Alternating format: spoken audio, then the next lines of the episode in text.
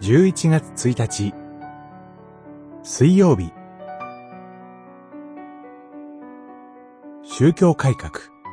その3信仰のみ。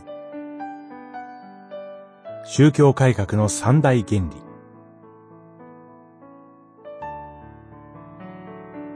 ローマの信徒への手紙。一章。十六節。十七節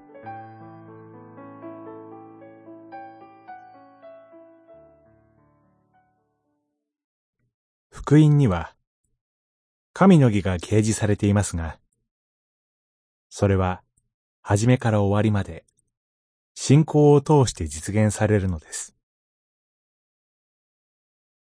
一章十七節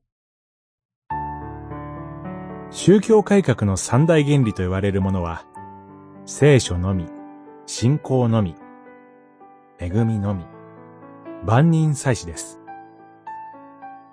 このうち、信仰のみが、改革派でもルーテル派でも強調されています。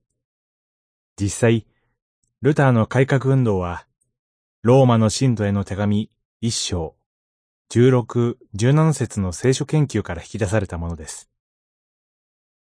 ローマカトリック教会では、良き技が救いの条件として重視されていました。良き技は多種多様で、小さな善行、禁欲、修道生活、教会への貢献、社会的弱者への事前、あるいは食友上、免罪符の購入、ローマのバチカン制度の改築費用年出が名目、さらに、十字軍参加まで含まれていました。このような良き技によって、死後しばらく滞在する煉獄の期間が決まるという、死後の世界のシステムまで教会が決めていました。宗教改革は、このような救済方法の体系に挑戦するものでした。ただ、心の内面のキリストの食材による罪の許しによって永遠の命を獲得できるという信仰に復帰することが核心部分でした。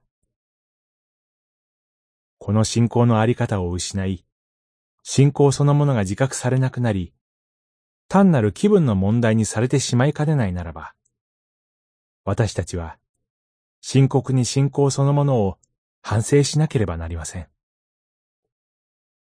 信仰が魂を救うのだというその原点に戻りたいものです。祈り。キリストの食材の果実を信仰によって受け取ることができますように。